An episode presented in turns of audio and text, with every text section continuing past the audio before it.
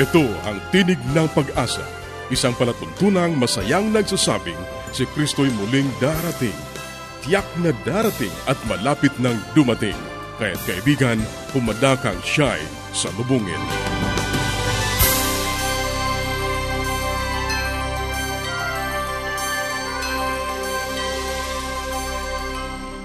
Ang Tinig ng Pag-asa ay inihahatid sa inyo ng Adventist World Radio. Kaibigan, mahal ka ng Diyos. Ano man ang iyong kalagayan, ano man ang iyong karanasan, magtiwala ka sa Kanya.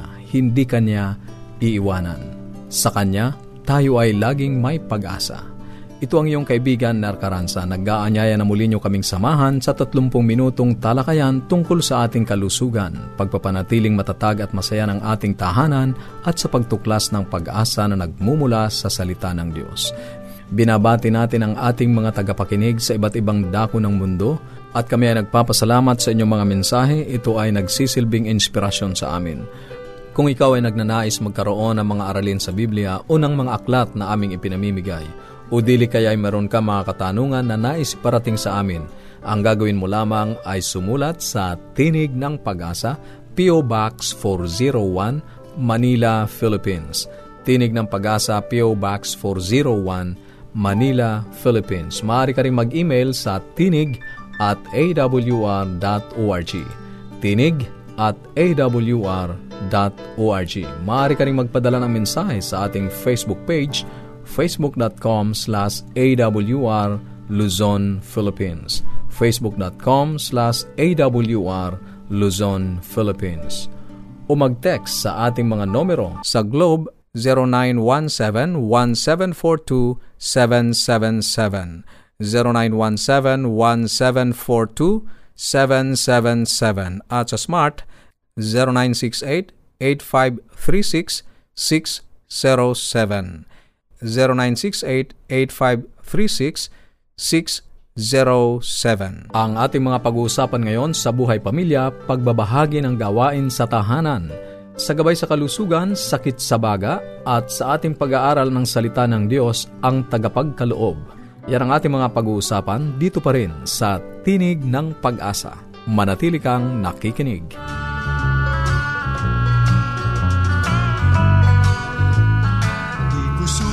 akalain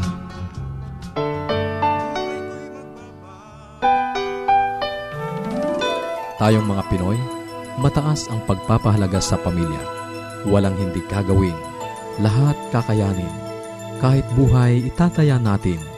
Kahit anong hirap, kahit anong bigat. Wala yan, basta't para sa pamilya. Okay. Sa pag-oorganisa ng ating tahanan, Anong ating magagawa upang sila ay mabigyan natin ng tamang guidelines? Kailangan tayo magkaroon ng tinatawag po na effective delegation sa kanilang gagawin.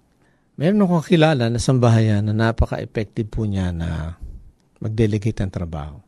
Simple po, ang gagawin niya lang, yung kanyang mga utos ay sinusulat niya po sa papel at pagkatapos ididikit niya po sa harap ng refrigerator. Sabi ko, ba't wala ba kayong bulletin board? Sabi niya, yung bulletin board hindi raw masyadong binabasa kasi ang mga anak niya raw mahilig kumain. So ang nakita niya ay ang pinaka-effective yung frigidaire na laging nire-raid ng mga anak niya. So nilagay niya doon yung mga duties and responsibilities ng kanyang bawat isang anak, dinikit niya ron. So tuwing kukuha sila ng mainom, gatas, kakain ng mansanas, o ubas man, o saging, o prutas, kukuha ng pagkain o ulamin, ay lagi nilang nakikita yung reminder. Ayan. At inutusan niya ang kanyang mga anak na sundin yung isa't isang utos na yon at lalagyan ng checklist. May checklist at lalagyan ng check ng kanyang mga anak kung nagawa o hindi sa araw na yon. Napaka-effective, ano? Kasi nahuli niya yung weakness ng kanyang mga anak. Kaya ginamit niya yon upang maging oportunidad na madala niya. So, sa pag-delegate po o pagpasa ng mga trabaho sa ating mga anak, ay kailangan number one, eh, mag-decide tayo kung alin tas ang ibibigay. Sa bunso, siyempre, magaang kasi po, maliit pa siya, lalo kung bata pa. Pero at least, masanay siya na meron siyang ginagawang bagay. Ang pinakamalaki pong problema kasi ng mga kabataan ngayon, tinatawag pong boredom o yung kainipan. At sila ay mga active. Pag hindi nyo sila binigyan ng work ay kung ano-ano po ang ginagawa, idle sila at yun, minsan nauwi sa kalungkuhan.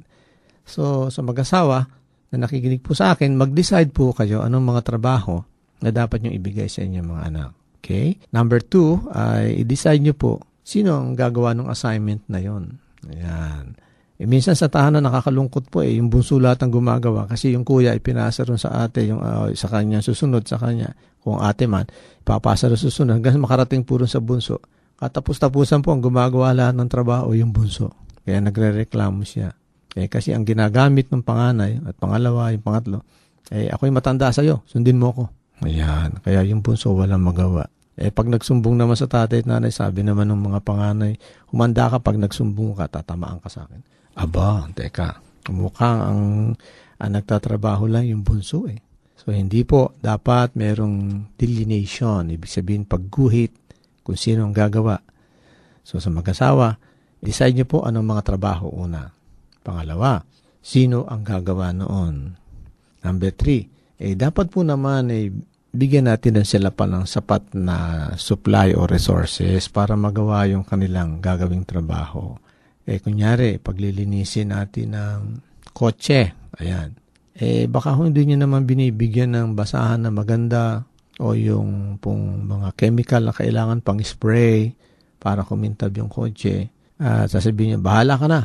Kaya minsan, yung anak, wala ma akong resource, eh, ginamit po yung sabong panlaba. Imbis na kumintab na wala po yung kintab ng kotse, namuti pa, at ayun lalong sumagawa. Eh, so, kung tayo po yung nag-uutos, sikapin natin na ma-provide natin yung mga resources para magampanan naman nila yung trabaho nila. Hindi pwede yung bahala ka na. Eh, sa kanilang kamusmusan, minsan din nila alam, nagkakamali-mali ng pagsunod dun sa utos na gustong gawin. At pag meron po kayong resource na naibigay sa kanila o pangangailangan nila sa gagawin, eh i-delegate nyo na, ibigay nyo na, na-decide nyo na, nabigay nyo na yung i-delegate. Merong mga magulang na kapag yung anak nila ay hindi nakasunod ng tama, pagagalitan at pagkatapos sasabihin, umalis ka nga dyan, ako na lang ang gagawa. Pag gumagawa ka, puro kapalpakan eh, puro mali eh. Ako na lang. Huwag ka na nga gumawa. Ayun. Ang nangyari, imbis na matuto yung ating mga anak, tayo lahat ang gumagawa. Ako may nakita na isang tatay eh. Uh, doon sa kusina, hugas ng hugas, nagliligpit lahat, linis. Yung tatlo niya, o oh, ilan, dalawa ata yung tatlo, apat, naglalaro po ng video games. Nako, lumaki po yung kanyang mga anak hindi marunong sa tahanan. Eh kasi, inako niya lahat yung gagawin. Pag nagkaroon po ng interference o problema, eh sikapin nyo po na yung binigay nyong resources, eh tama naman, hindi kulang. O, minsan inaasahan natin silang gumawa ng isang mabigat na trabaho, ang binigay naman nating support eh mahina. At pag sila nagkakamali, ialaw po natin yon talagang ganun eh. Sa kanilang kamusmusan, kabataan, maraming error. At pag nakita natin yung error, i-correct natin. Turuan natin sila ma itaas yung standard ng kanilang paglilingkod. Hindi yung inaako po natin. Pag inaako po natin, ah, tinuturoan natin silang magkamali, okay lang. Kasi pag nagkamali ako, oh, kukunin naman ni nanay itong trabaho dahil libre na ako maglaro. Ayan, mali po. Ito po si Brother June, nagpapaalam po sa inyo. At sa muli niyong pakikinig sa akin. Maraming maraming salamat po.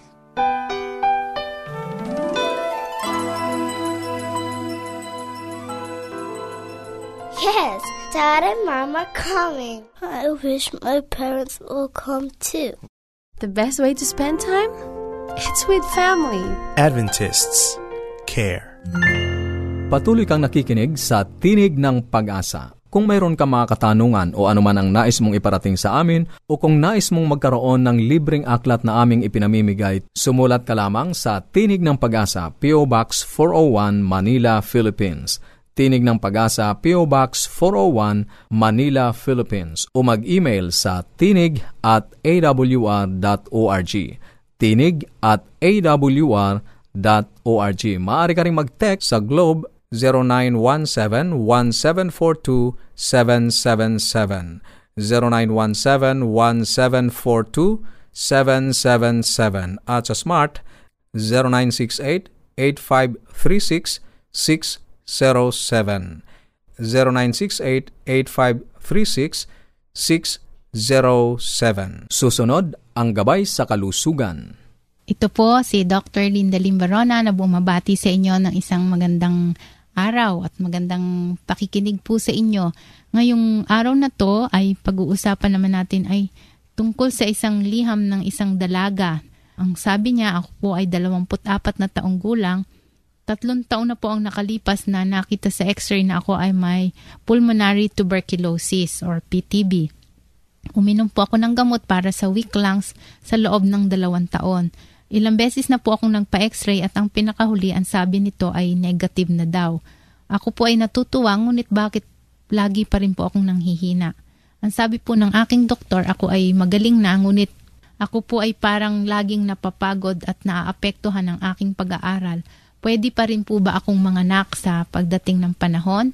Uh, ang sulat na to ay galing kay Susan naman ang pangalan ano So, Susan, ang sabi mo ay nakadalawang taong ka ng gamot. Ngayon, hindi mo nabanggit kung ilang klasing gamot. Ang karaniwang pong paggamot ng PTB or pulmonary tuberculosis ay anim hanggang siyam na buwan kung kumpleto po.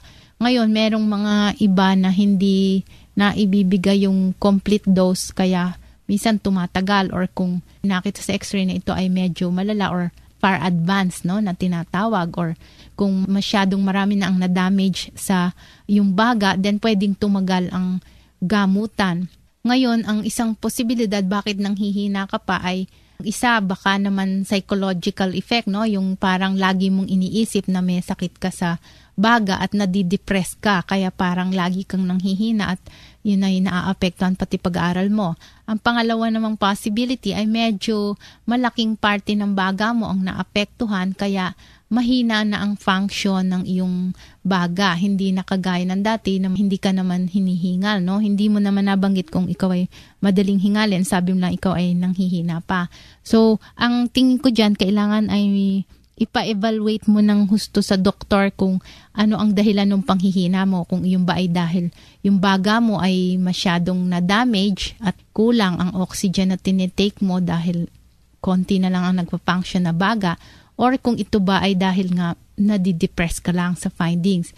Ngayon, hindi mo dapat alalahanin kung ikaw ba ay manganganak pa or hindi. Dahil, kung dahil lang sa sakit na tuberculosis, hindi naman to nakakakos ng sterility at ang mga gamot mo ding ininom ay wala din naman akong nalalaman na nagkokos ng sterility. So, hindi mo rin dapat uh, ikatakot yan. Ang importante ay kung nakumpleto mo ang iyong pag-inom ng gamot sa tuberculosis.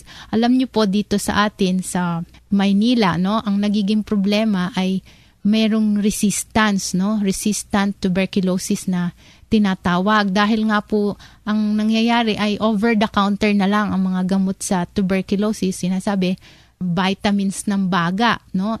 Left and right iniinom. So nung araw po nung nung mga ilang taon na po no? Nung siguro nag-aaral pa lang po ako ng medicine ay dalawa hanggang tatlo ang gamot para sa baga.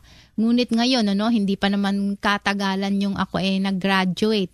Eh limang gamot na po ang binibigay pagka talagang positive sa tuberculosis dahil nga po sa TB resistance. Yung sabihin, matatapang ang mga bakterya.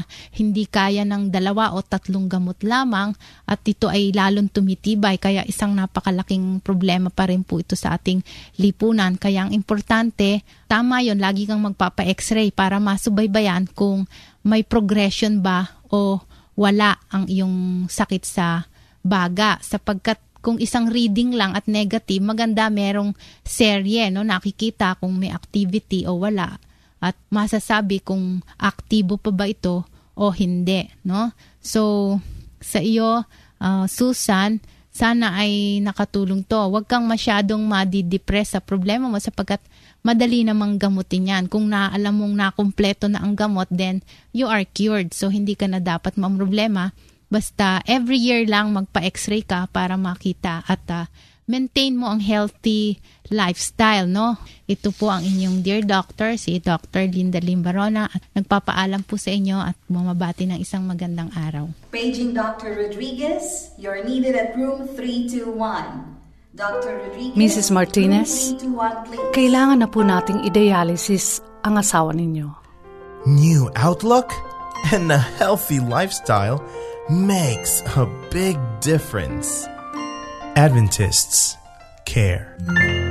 Ang inyong napakinggan ay ang bahaging gabay sa kalusugan at bago tayo dumako sa pag-aaral ng Biblia, muli ka naming inaanyayahan kaibigan na makipag-ugnayan sa amin. Anuman ang nais mong iparating, maaari kang mag-email sa tinig at awr.org.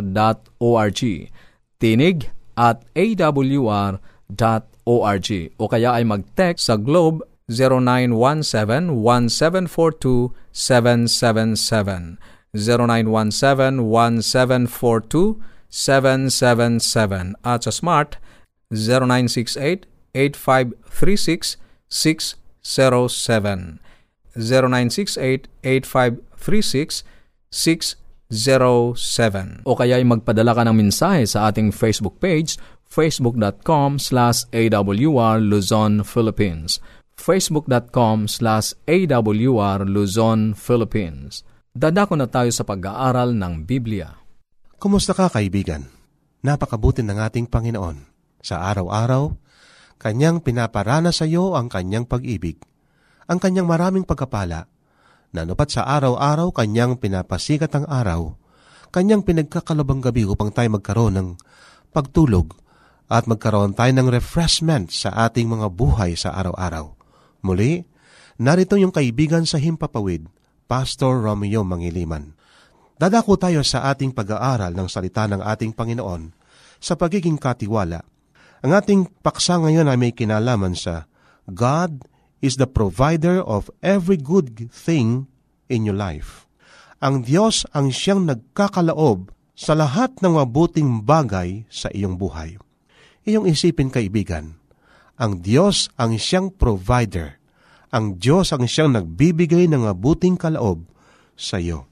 Narito ang sabi sa atin sa aklat ng Santiago, Kapitulo 1, versikulo 17. Ang bawat mabuting kalaob at ang bawat sakdal na kalaob ay pawang buhat sa itaas, na bumababa mula sa Ama at ang mga ilaw na walang pagabago ni kahit anino man ng pag-iiba. Ang wika sa atin, ang bawat mabuting kaloob ay galing sa Diyos. Inyong pansinin, kaibigan, itong sinasabi ng ating Biblia, Nagbibigay ang Diyos para sa atin, mabuti para sa atin. Katulad ng aking palaging binabanggit sa aking mga kaibigan, God knows the best and God is going to give the best. Ang Diyos alam niya ang pinakabuti sa iyo at sa aking kaibigan. Kaya lang, kung minsan akala ng mga tao ay ang Diyos ay pinahabayaan sila. Pero anuman ang ating karnasan sa buhay sapagkat alam niya ang pinakabuti sa atin, ang pinakabuting mga kaloob, ang pinagkakalaob ng ating Panginoon. Napakaliwanag ang sinasabi ni Santiago, ang wika, ang bawat mabuting kaloob at ang bawat sakdal ng kaloob, ibig sabihin ng sakdal, ito ay wala nang anumang sabihin natin na kapintasan, sapagkat ang wika, ang bawat sakdal na kaloob ay buhat sa itaas. Sa makatuwid kapag ka ang Diyos ay pinagkalooban tayo, yung pinakabuti, yung sakdal, at kayo din, yung pinakamagaling ang pinagkakaloob ng Diyos sa atin. Kaya nga ang sabi ng ating Panginoon sa aklat ng San Mateo, Kapitulo 7, versikulo 11 at 12. Ganito ang binabanggit ng ating Panginoon. Kung kayo nga, bagamat masama, ay marunong magbigay ng mabuting kaloob sa inyong mga anak, gaano pa kaya ang inyong ama na nasa langit nagbibigay ng mabuting bagay sa nagsisihingi sa Kanya. Kaya nga lahat ng mga bagay na ibig ninyong sa inyo'y gawin ng mga tao, gayon din ang wika ang inyong gagawin sa kanila. Pero ang sabi sa ating kaibigan, ang gusto kong yung pansinin, na yung mabuting kalaob, ang Diyos ang siyang nagbibigay. Na bagamat tayo kung minsan ay hindi sabihin nating magbibigay ng mabuti sa ating mga anak, kung tayo man ay masamang mga magulang, Kung tayo man ay hindi makadiyos na magulang, pero kapag ka ang anak mo ay umihingi sa iyo, ang pinakabuti ang ating pinagkakaloob. Ang sahi pa nga sa versikulo 10 ng San Mateo 7, O kung hingan siya ng isda, ay bibigyan niya ng ahas? Hindi natin gagawin yon sa ating anak na umihingi ng isda tapos ang ating bibigay sa kanya ay ahas. Kundi tayo mga magulang ang pinakahubuti ang ating pinagkakalob. Ako ay isang magulang. Alam ko ang pinakahubuti sa aking mga anak. Kaya nga, nung sila'y maliliit hanggang ngayon, kapag ka ako'y merong pagkapala na galing sa Diyos, aking binabahagi sa aking mga anak, sa aking mga apo, ang aking tinanggap na galing sa Diyos. Sapagkat ang Diyos Ama na siyang mabuting provider, He knows the best and God is going to give the best kaya yung pinakabuti ang kanyang pinagkakalob, gayon din tayo kaibigan na bilang mga anak ng Diyos. At merong karanasan ang isang hari, ang pangalan niya ay si King Solomon. Sa Segunda Kronika 1, 11 at 12, humingi si Haring Solomon ng hindi kayamanan. Humingi siya ng anumang bagay na hindi yung sabihin natin makakasira sa kanyang kapwa. Hindi siya humingi na parang patayin ang mga kaaway niya kundi ang kanyang hiningi sa Ama, sa Diyos, ay karunungan upang pangunahan niya ang bayan ng Diyos sa kanyang pangasiwa ay ayon sa programa ng Diyos ang kanyang pangasiwa. At sapagkat ang sabi ng Panginoon, ang kanyang hiningi ang pinakabuti, ang pinakabuti rin ang pinagkalob ng Diyos. Bagamat hindi hiningi ni Haring Solomon ang kayamanan, ang Diyos ay pinagkalob sa kanya ang maraming kayamanan sapagkat napakabuti ng Diyos sa kanya. Iyong isipin kaibigan, ang Diyos ay provider. Pero ang tanong kaibigan, napasalamatan ng nakaya natin ng Diyos. Nabanggit na kaya natin, Panginoon, salamat po sa iyong mabuting mga bagay na pinagkakalob sa akin.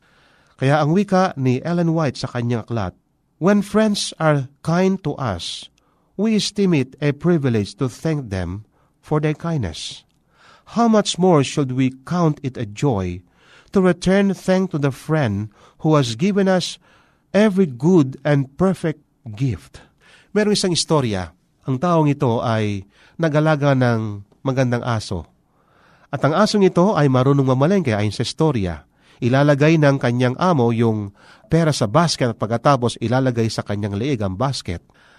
At sapagkat kaibigan ng marami yung taong yon na mayari ng aso, at nandoon naman sa basket yung listahan ng gustong bili ng asong ito na pinapabili ng kanyang amo. Kaya nga, pagka nakita yung listahan at saka yung pera, ay sinusuklian naman at pagkatapos ibinibigay yung kanyang dapat bilhin. At sapagkat marami ang nakakapansin sa asong ito, maraming gustong bumili kahit na anong halaga ay gustong bilhin ng asong ito. Pero ayaw ipagbili ng may-ari ng aso yung kanyang aso. So balit isang araw, isang taong nakakotse ang tumigil sa harapan ng kalang bahay, bumaba, at pagkatapos hiningi yung aso, kanyang pinagkalob.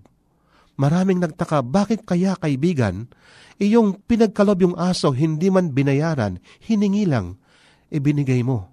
Ang sagot ng lalaking ito, alam niyo mga kaibigan, nung panahon ng hapon, ako sana ay dapat nang mamatay, pero ang taong iyon ay iniligtas ang aking buhay itinaya ang kanyang buhay alang-alang sa akin, kaya ang sabi niya, anuman ang kanyang hilingin sa akin ay aking pagkakalob. Iyong isipin kaibigan, ibinigay ng ating Panginoon ang kanyang buhay alang-alang sa iyo. Siya ang namatay sa krus para sa iyo. Siya ang nagbibigay ng pagkapala sa araw-araw. Ang bansang Israel, mana ang kanyang pinagkaloob. Yun ang sabi ng Biblia ay pagkain ng manghel pinagkaloob ng ating Diyos. Hindi ba nating pasalamatan ng ating Diyos? Sabihin natin, Panginoon, napakabuti po niyo sa amin. Sa araw-araw, bagamat kami ay nagkakamali, bagamat kami ay nagkakasala, patuloy po ninyong pinaparanas sa amin ang iyong dakilang pag-ibig. Hindi lang iyon, Panginoon, iyong pinagkakalob sa amin ang aming pangangailangan sa araw-araw. Kayo po ang aming provider kayo po ang aming tagapagbigay ng aming pangangailangan. Katunayan, ang pagkapakilala ng ating Diyos sa kanyang sarili sa Old Testament, yung I am that I am. Ako yung ako nga. Ang ibig sabihin nun, lahat ng kailangan ng tao ay handang ipagkakalob ng Diyos para sa kabutihan ng tao. Tayo'y manlangin kaibigan. Mapagpala at dakila po naming Diyos. Napakabuti po ninyo sa inyong mga anak. Hindi lamang kayo ang lumikha ng lahat ng mga bagay sampu ng tao. Inyo pong pinagkaloob ang lahat ng mga ito para sa pangangailangan ng tao at sa kanyang kabutihan. Salamat po Panginoon sa inyong mga pagkapala sa pangalan po ng aming Panginoong Hesus. Amen. Maraming salamat sa iyong pakikinig. Sana'y nakinabang ka sa ating mga pag-aaral.